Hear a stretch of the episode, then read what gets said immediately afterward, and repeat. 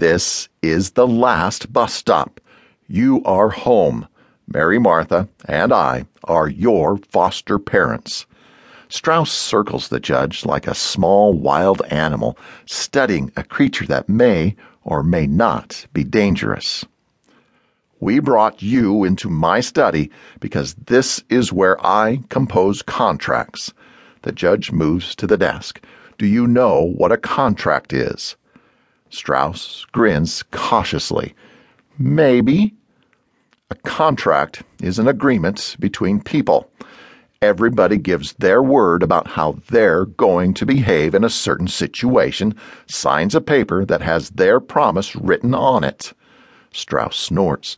So, who decides how I'm going to behave this time? You do. Each person involved makes up their own side of a contract. Here is mine. The judge opens the attache case he placed on the desk when he first joined them in the study and pulls out three legal sized envelopes. Same basic contract for each of you.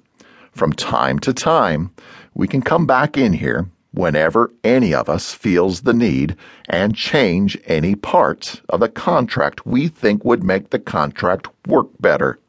Strauss's eyes fasten on his own name printed on the front of one of the envelopes. The judge picks it up. Shall I read it to you? My first promise. Strauss shrugs his shoulders, indifference.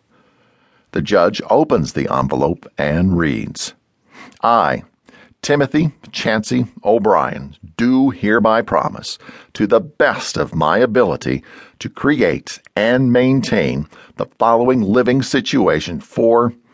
What name shall I use? It's printed right there. Strauss puts his finger on his name. You're so crazy about me, you want me around forever, but you can't remember my name for two minutes? Billie interrupts. His name is Strauss. Is that what I should call you here on your contract? It's my name. What do you think? I think there may be another name you prefer. Yeah.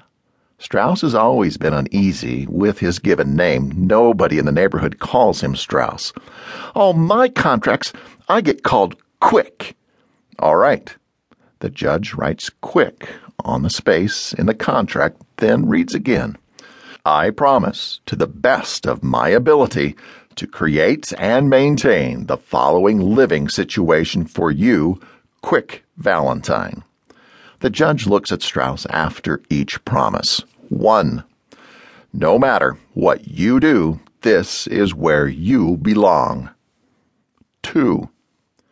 No matter what happens, this is your home. Three. Every time you run away, I will come and find you and bring you back because this is where you belong. 4. I will be here when you need me, and I will listen when you want to talk.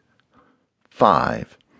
I will try always to do what is in your best interest. 6. If you do something I think you shouldn't and correct you, and you think I am wrong, we will work it out together. 7. If I do something stupid, I will tell you I am sorry and expect you to forgive me and then forget about it. 8. The only way I will leave you is to die. Strauss has his arms crossed hard on his chest and his head crooked back on his neck, so he's looking at the judge out of dark, insolent eye slits. There's a tear in the corner of his one eye, but it looks out of place. His mouth trembles, starts working like some kind of volcano about to go off, then spits. What kind of con is this? What's the real reason we're here? You into kitty porn? No, what are you into? Contracts. Yeah? Get out your pencil, Judge. Here's my contract, short and sweet. One, I don't even understand you two weirdos, and two, I ain't staying.